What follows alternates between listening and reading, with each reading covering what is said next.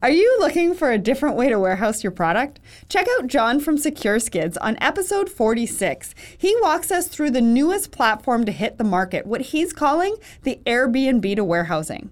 Are you looking for short term storage solutions? You have an empty warehouse space that you need to be filled. Secure Skids is your Airbnb for warehousing, connecting vacant warehouse space with companies that need space. For their products, visit them at secureskids.com for more information and to sign up for free. This is Two Babes Talk Supply Chain, where we interview the top supply chain professionals in the industry. You will learn about best practices, changes in the industry, and hot topics in supply chain. We answer all your questions and put sexy into supply chain. We are your hosts, Sarah and Nick. Good afternoon, Two Babes listeners. We hope that wherever you are listening from, the sun is shining and you are having a great day. How are you looking at integrated business planning into the future? Stephen Haney is going to tell us about how to start planning for 2025 today. Steve is a passionate international speaker and writer who has had over 20 years' experience in global multi site supply chain planning for Fortune 100 and 500 manufacturing companies of retail consumable goods, chemical plants, and medical device products. He has also led numerous IBP S&OP, SIOP implementations and enhancement projects over his career. Currently, as the Director of Supply Chain for Newell Brands Applied Materials, he oversees the SIOP process, production planning, procurement, warehousing, and logistics to service numerous omni channel retailers, including Walmart, the Home Depot, Lowe's, and Amazon. Welcome to the show, Stephen. We're excited to have you on. Thank you, Sarah. I appreciate it. Awesome. Well, you recently spoke about this topic at the Impact Manufacturing Summit in Las Vegas. How was the show? It, oh, that was a great show. Um, you know, big attendance. It was a record year for them, and um, a lot of interaction with uh, large companies, and it was just a great time. Uh, you know, good suppliers uh, at the conference, and also attendees. So, really enjoyed it. Good, good, good. So let's get started. What is IBP? And uh, just for our listeners, that's integrated business planning. Right. So let me try to start off, I guess, 10,000 foot level. You know, what I would say is basically it's getting everyone in the rowboat and rowing the same direction in the organization based on, you know, what the current market environment's going on, what's the goals, and where everyone's anticipating things are going with their current plan. So, at a high level, that's the way most people will be looking at it. Now, if you go a little bit deeper, it is obviously a operating model, you know, and it should be the sole or single operating model that an enterprise should be using. And it should go across the whole environment and it should include things both externally and internally. It should include, you know, their financial factors, what their objectives are there, and also that tactical execution to make things, make sure they all align together. If I go one step down further, again, when you start thinking about external factors, there's so much going on these days, especially within the last, you know, two to three years when you start talking about market conditions, uh, the politics that's going on currently, Brexit, um, what we're seeing in commodity pricing with chemicals, oil, things like that, it's been a very dynamic market environment. And then also the expectations from the stock market and everything that's going on, where stockholders are expecting more and more in a shorter time period for the you know that organization, whether it's public or the private equity firms that own companies. So it, you got to get every, everyone on the same page, and that's a lot easier said than done.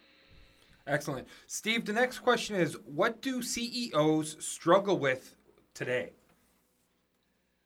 Good question, Nick. Um, you know, when you look at it, doing that, getting everyone on the boat and rowing in the same direction is easier said than done. When you start looking at functional areas, a lot of them have different objectives, and sometimes depending on how the organization's set up, they can be conflicting objectives.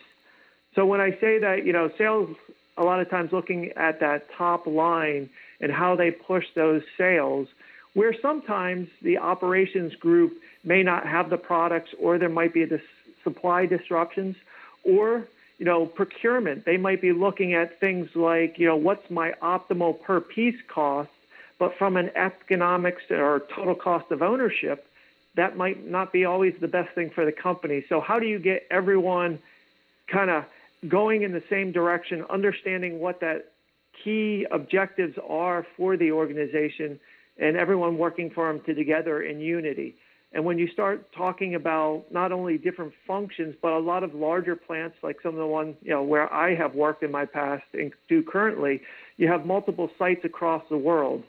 So not only is it getting that message out there, but that proper execution, and then just that messaging, because things are so dynamic these days and changing frequently, um, it can be difficult. Absolutely. And I think there's an element of uh, discipline in there as well, right? I mean, it's one thing to know the vision and it's it's the one it's another thing for execution, but there's got to be a the same type of discipline among that, you know, top level management to be able to, you know, get that execution done. You you are absolutely right, Sarah. When you look at it, it's one thing for defining a strategy and defining it well, even in the current market environment but that tactical execution is what I consider, and you know, where I get a lot involved. Where so I can say that some of the harder things because it's that tactical execution across all elements.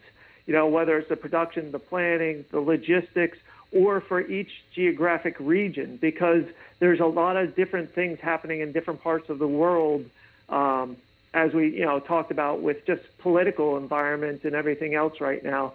So it is hard to get uh, that kind of strategy from that senior management down to each level of the organization and that tactical execution. Absolutely, absolutely. So let's talk about the evolution of IBP. What has been that evolution? Well, if we go back and start looking at kind of the early part of it and trying to do that supply demand balancing of what does the customer want versus what can we sell to them as a business.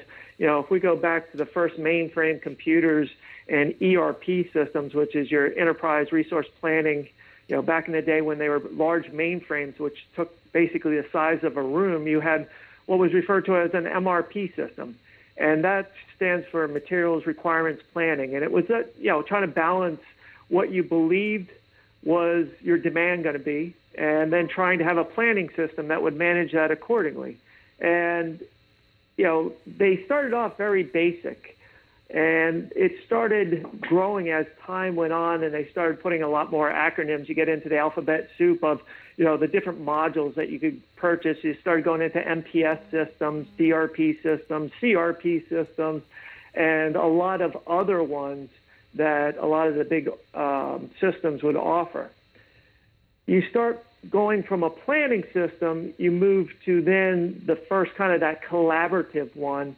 Um, Ollie Wight in the early 80s came out with S&OP, and that stands for you know Sales and Operations Planning, and getting away from just hey the supply chain or the purchasing or the planning group back in the corner in their offices doing it independently by themselves, trying to get that collaboration to start and that S&OP would look at how do you balance the forecasted demand and supply. And at that point, it was a lot of looking at units, the actual quantity. What did I want to do and how did I want to do it? We start going into the 90s, and at that point, you started hearing about the acronym SIOP, and finance started getting involved with it more. And they, instead of just the sales group and the operations and procurement people, they started saying, how do we do this more economically? And we need to start looking at things like inventory turns. Are we doing this cost effectively? Even if you're balancing that supply and demand, do you have too much inventory?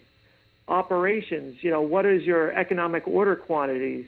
And are you doing this efficiently that you're not doing overruns or changeovers too often?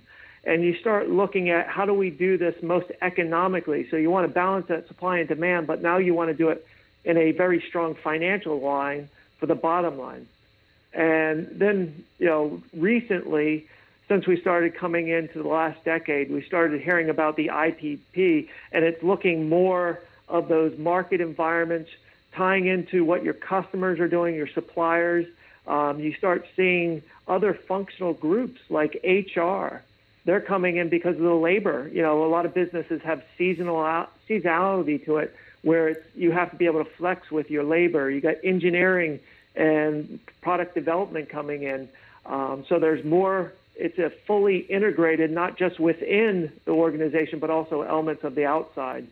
And then within the last, you know, short term, we're starting to see the artificial intelligence coming out, and that's you know we'll, we'll start talking further in this uh, interview, but that's the newest and the latest and greatest, and probably what we're seeing the quickest, where things are changing most dramatically these days.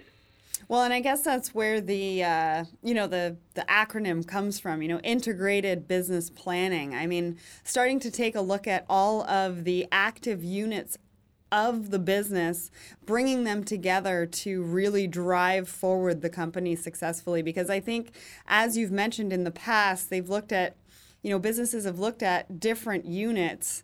Um, in different capacities, you know, bringing certain units together, but not really bringing the whole business together. That is correct. And what everyone needs to be aware of, a lot of times when people hear some of these acronyms in the collaborative planning, whether it's you know the original S&OP, SIOP, or SIOP, IBP. A lot of people think about manufacturing exclusively, but this applies to service companies. It a supply just about any kind of business. This can be integrated in just from a collaborative. Is everyone kind of in that boat rowing the same direction at the same pace? And if you ask one person, do you get you know the same answer to the question from everyone of what is our key strategic goals and how does your role apply getting there? So, Steve, we just talked about the evolution. Could we go into the maturity stages of IBP now? Sure. Um, the one thing that I found interesting, you know, I've been speaking now on this for around two years.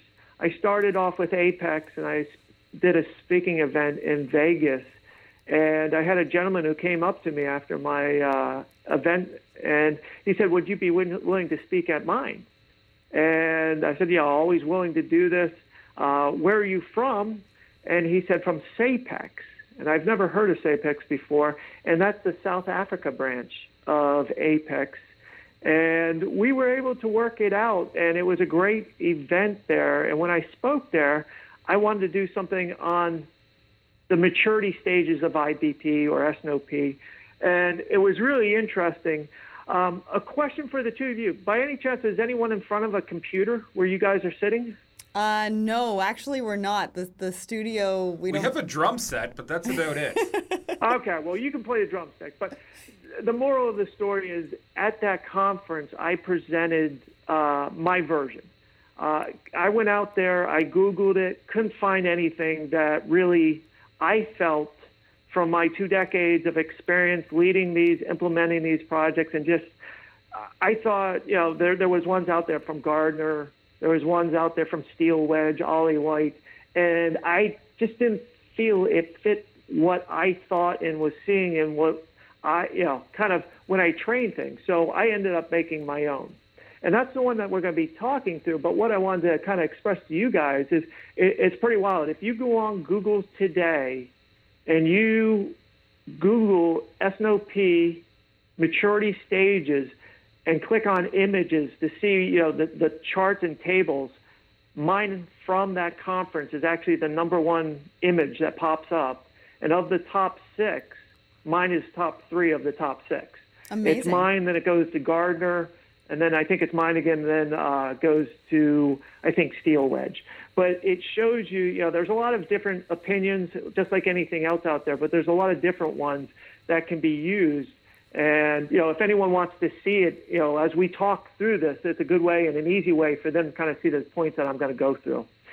Um, but if I go through this and just jump right into mine, I have that there's four different stages, and they go through kind of the evolution. And the first one is reactive engagement. The next one is speculative uh, scheduling. The third one is collaborative planning. And then the fourth one, that final one, is proactive foresight. And what I do is I break it into two subsections uh, the internal attributes, and then you have the external ones, which we've talked a little bit about in the beginning. Internal is going to be, you know, inside your company, and it's not a single site. You know, you can have multiple sites, but those internal attributes is for your corporation or your business unit that you're using the IBP process for. And you know, when you look at stage one, it's typically you break it into the three legs of the stool: people, process, and technology. And in that first one with reactive engagement, you know, in the people, you typically see the blame game where people, they just don't talk. There's not meetings, there's not any collaboration, and they're just kind of blaming each other of what's going on. Business processes, there's no formal meetings or KPIs. Technology, there, you know, there is no reports or KPIs used at that early stage. When you move to the second one, you start going into the speculative planning. And here you start, you know, their meetings start, but you start hearing a lot about the people. They start talking about they and their. So, you know, a salespeople are going to say, hey, you know, we laid out this great plan, but they couldn't execute it. Procurement team couldn't buy the raw materials. You know, they told us this or their plan was this, and it just didn't align. It, again, a lot of that struggling, and people are guessing what each other is doing because they're not on the same page. From a business process in stage two, when you're doing that speculative, it's a lot of, hey, I'm going to, you know, the CYA meetings. And obviously, a lot of people know what that CYA stands for. You know, cover your area. I won't use the other one. Uh, but you uh, can. Uh, we've this we've is had where you know you're going to be looking at. Oh, the reason we missed the sales, maybe operations didn't hit their numbers on production. We didn't have the inventory or maybe operations saying, "Hey, I made it, but your forecast was off by a mile," and you you start covering your butt on why it wasn't being done. From a technology side, what you see a lot of time is the things that I'm talking about. It's all hindsight. You're looking in the rearview mirror, saying the reason why we didn't do this was because I was speculating one thing and something else didn't happen. When you start going to the stage three, collaborative planning, you start moving into more of that cross function collaboration. So people start talking about, you know, we are going to do this. This is our goal, our plans together as that cross functional, multi site. Everyone's starting to work together, shooting to them. You have that common goals, KPIs from a process standpoint. From technology, it's more the forward looking. You do look back and you're going to say, hey, what's the trends and patterns? But your meeting's not majority talking about what happened in the past. You say, here's what happened in the past, but to hit our goals, what do we have to do in the future? The what if kind of things where you start saying, if this happens or we miss the target by X last month, what do we have to do for Q3 and 4 to cover that gap that happened? And how do you resolve those issues? You get this kind of uh, stage four, the proactive foresight. That's where you start getting really strategic. Instead of it's just our goals, that's where you start getting the full alignment and challenging each other. These meetings, you know, they got to be very engaging, and it's not. People talk about collaboration. It's not the group hug where everyone's saying, "Hey, you hmm. know, it's a happy meeting." There is a lot of back and forth on these, and that's a necessity to move the company forward. But you got to be in the same page. You got to go back and forth, challenge each other. But when everyone leaves those meetings, there has to be a unity of this is what we came out of it. Here's the actions and accountability for those actions, and yeah. focusing on that as a business process. What you have to do in the future. From a technology, you start moving into the predictive analytics and the AI kind of stuff.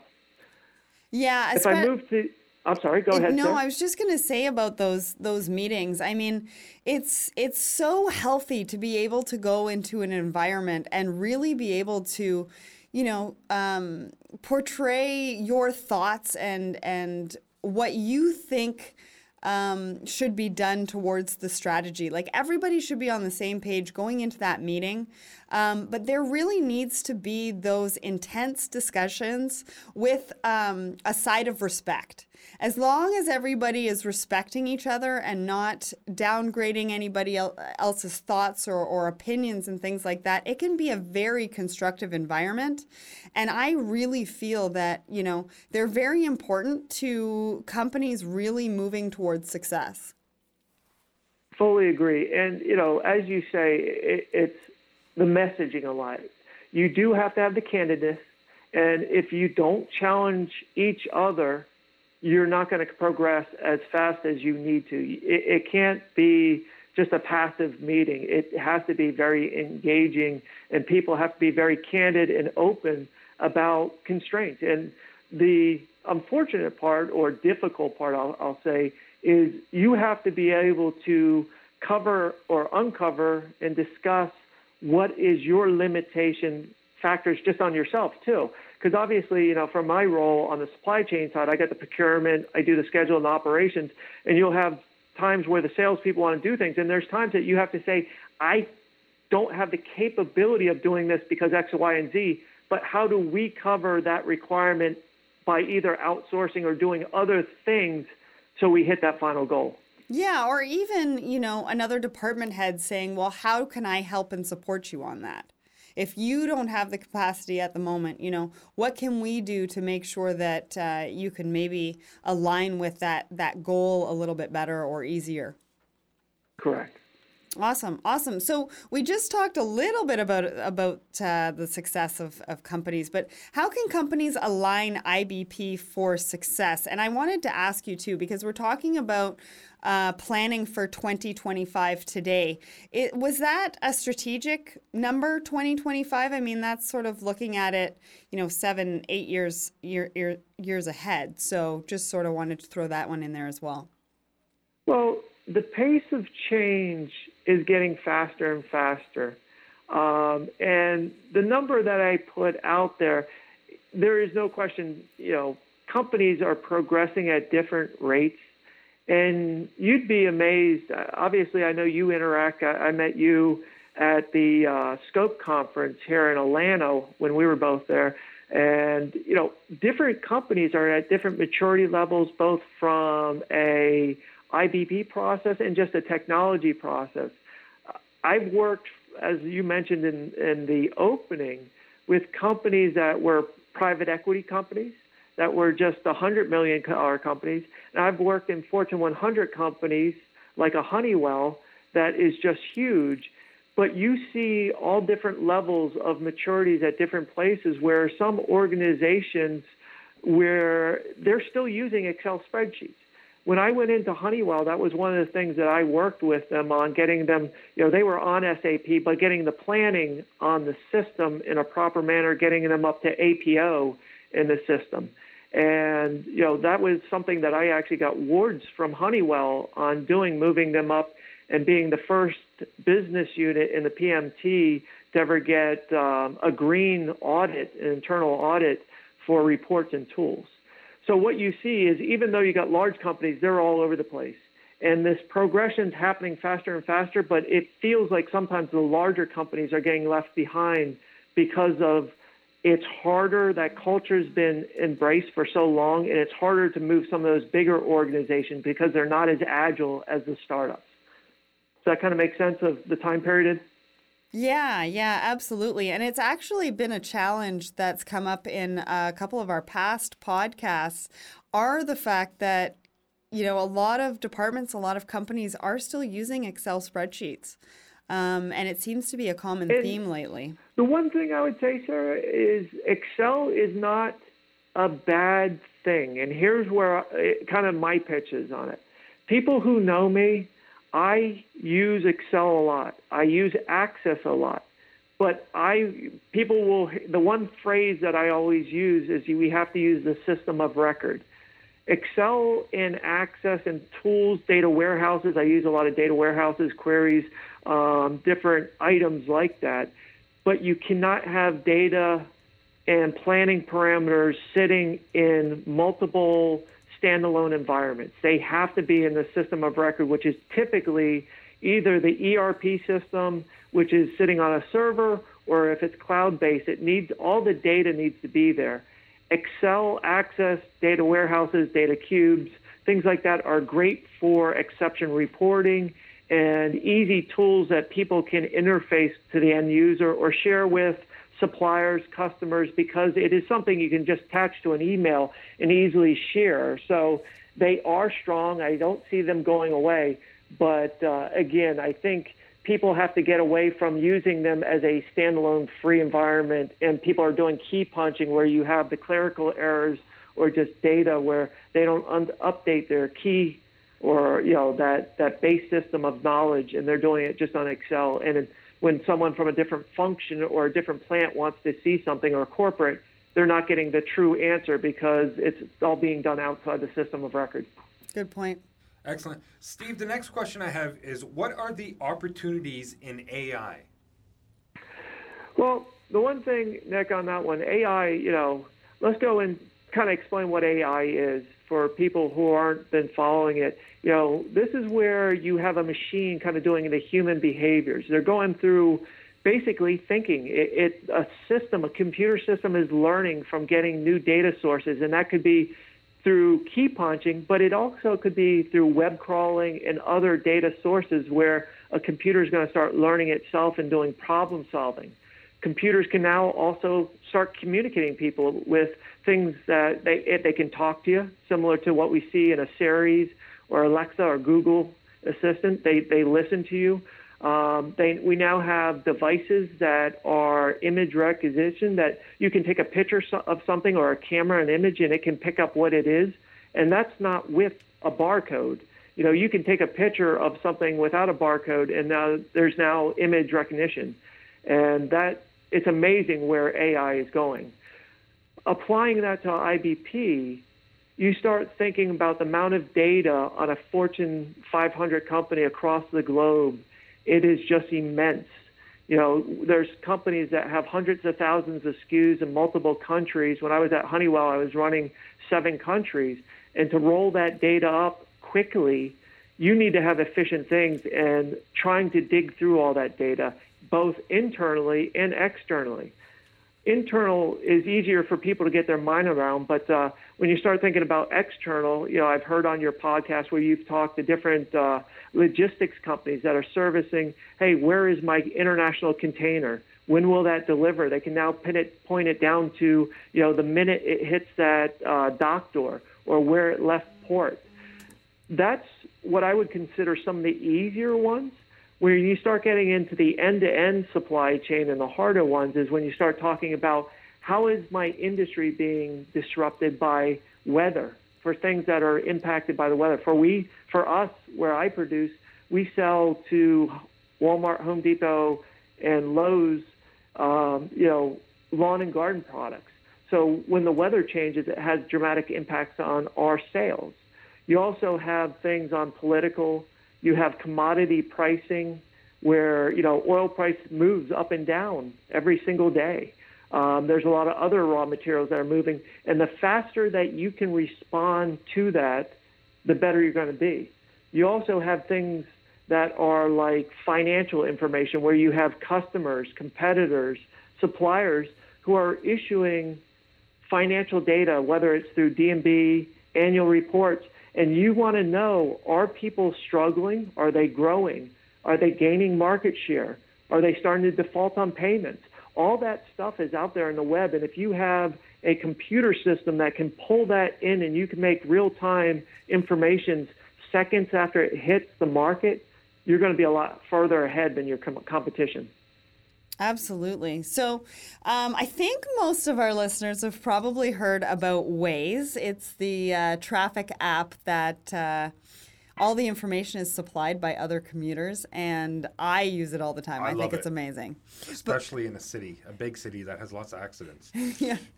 So, Stephen, um, in one of your your talks and one of the documents that you provided to us, which I believe we're going to be using as a free resource to our listeners, is that correct?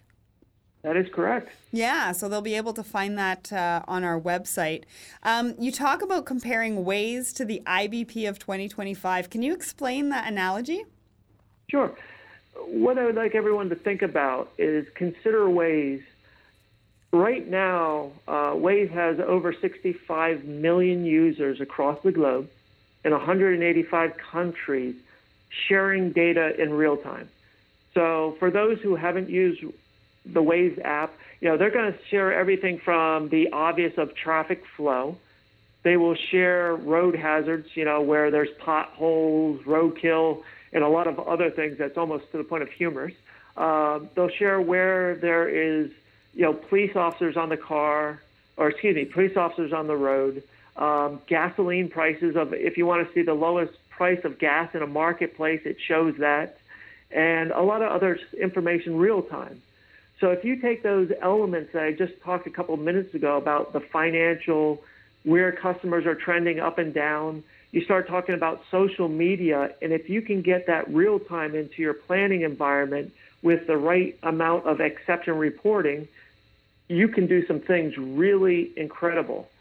When I say that, think about a system like that where you have that many millions of users who can share data and grab data, and then you can define on your system tolerance of, hey, I want to know things about this industry and these specific uh, either commodities, customers, competitors of the things that will impact you, and that can feed to you at a tolerance and a data amount that is reasonable for you. Because obviously, we all know if you get too much data, you can. It's like drinking from a fire hose, and you actually get less efficient because it's too much overwhelming.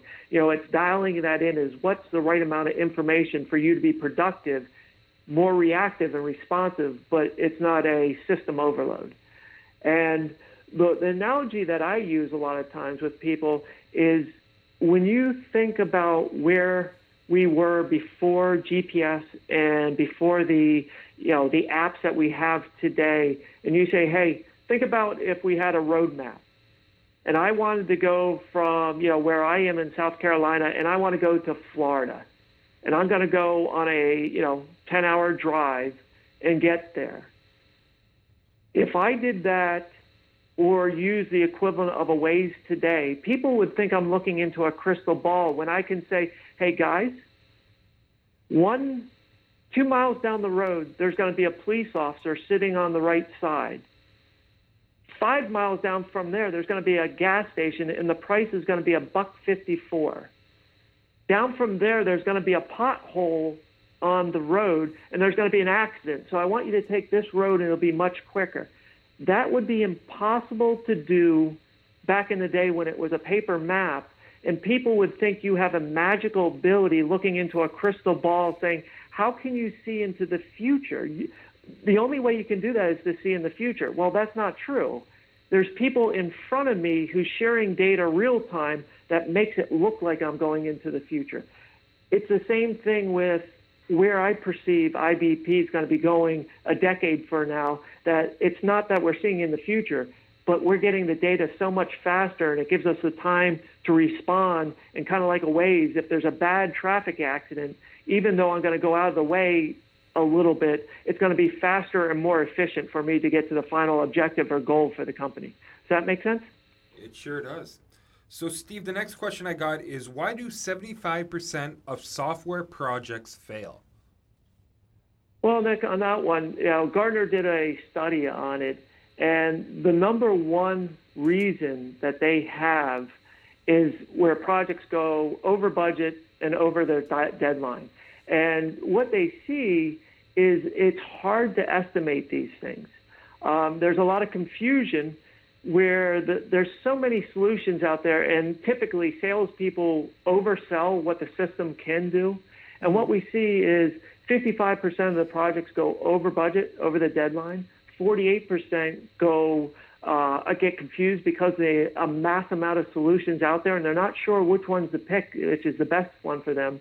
And then what we see for the third one is it's difficult to get people to adapt a new process. Um, a lot of people are aware it's hard to get people to embrace change. And for getting the group and the full organization to do that, you got to have strong management team and explain how this is going to be beneficial to them to implement it. Yeah, absolutely. No, I, I would agree with all three points. I mean, there's there's so many different companies out there, so many different solutions that do so many different things, and um, I know for even myself, it's hard to you know you go even if you go into an RFP and you've you've sort of determined the number of companies that you're going to be you know talking to for that RFP, you you almost kind of wonder if there's maybe also somebody else out there um, right. that maybe you're missing, you know. Yeah, and it's trying to balance, like you're saying, there's so many options, but it's then also you need to know what you want going into that RFP and try to define it real well on the front end. Because if you keep on talking to everyone, the project won't get done in a timely manner. And that's sometimes where the first one comes up and you miss the timeline because you just you do an over analysis of it or you go too far.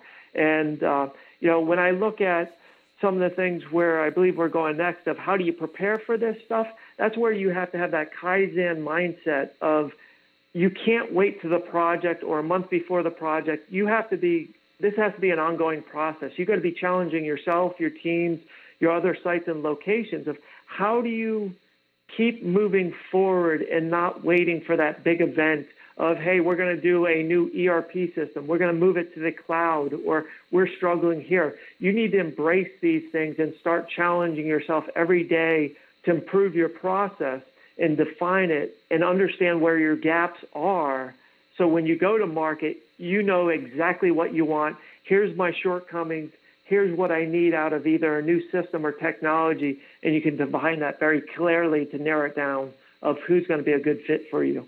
Absolutely, absolutely. So um, let's get into how companies can prepare for 2020. What actions can they take to they can take actually now, you know, in the present to prepare for that 2025?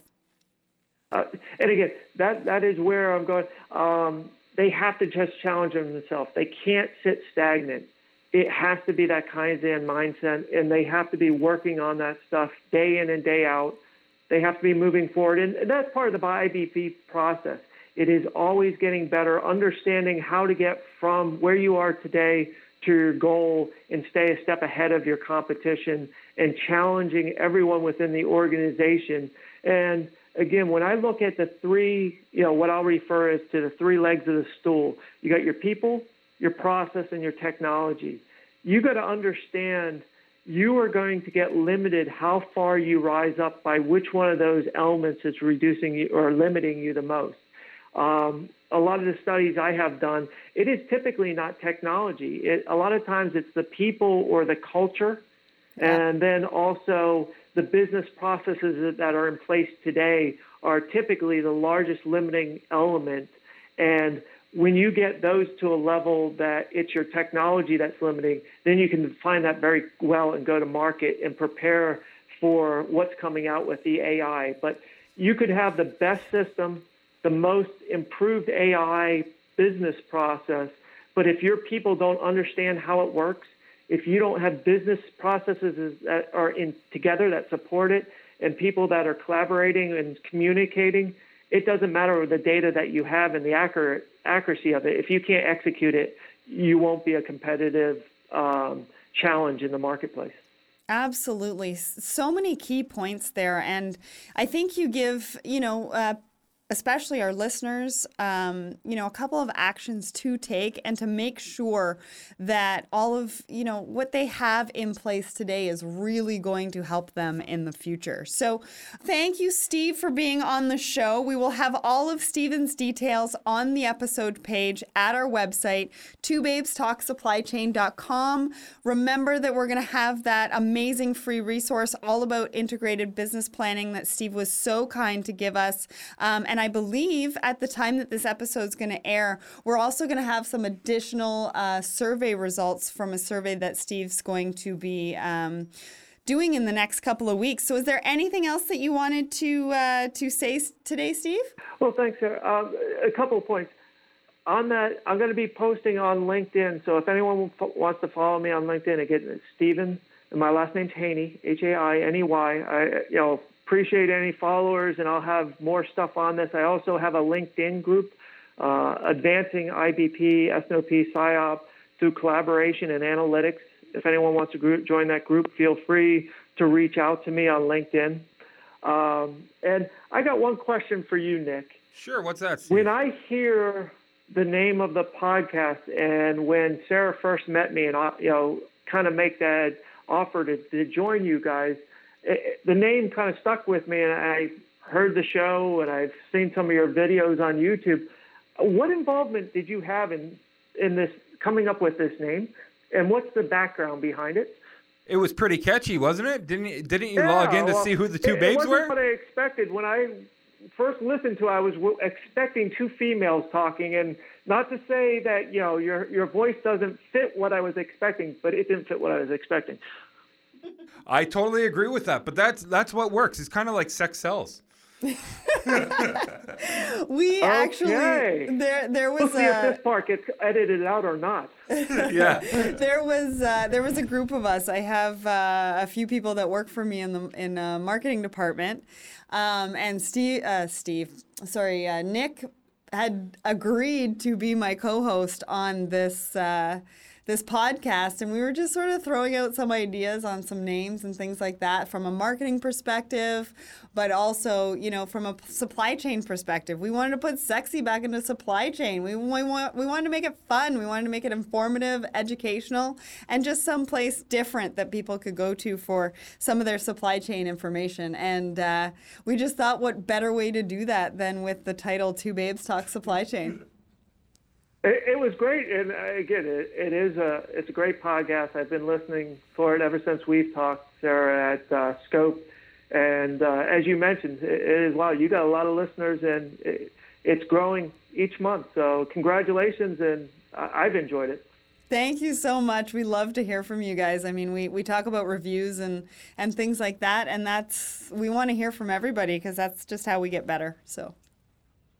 All right. Well, thank you, uh, both Sarah and Nick. I appreciated the opportunity. Thanks, Perfect. Steve. Thank All right. Bye. Are you struggling to make the most out of your supply chain and keep the orders moving efficiently? IceCorp is your supply chain specialist, and they specialize in e commerce, retail, and dropship distribution. They will provide you with tailor made solutions that will drive your business and sales forward. To get your free assessment, visit them at icecorplogistics.com and check out their learning center as they have some great free resources waiting for you. Let the planning for 2025 begin. Thanks so much to Steve for showing us why and how to get started.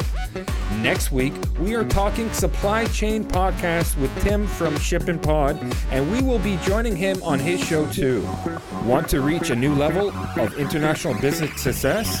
Then mix, mingle, and learn from those who have been there, done that.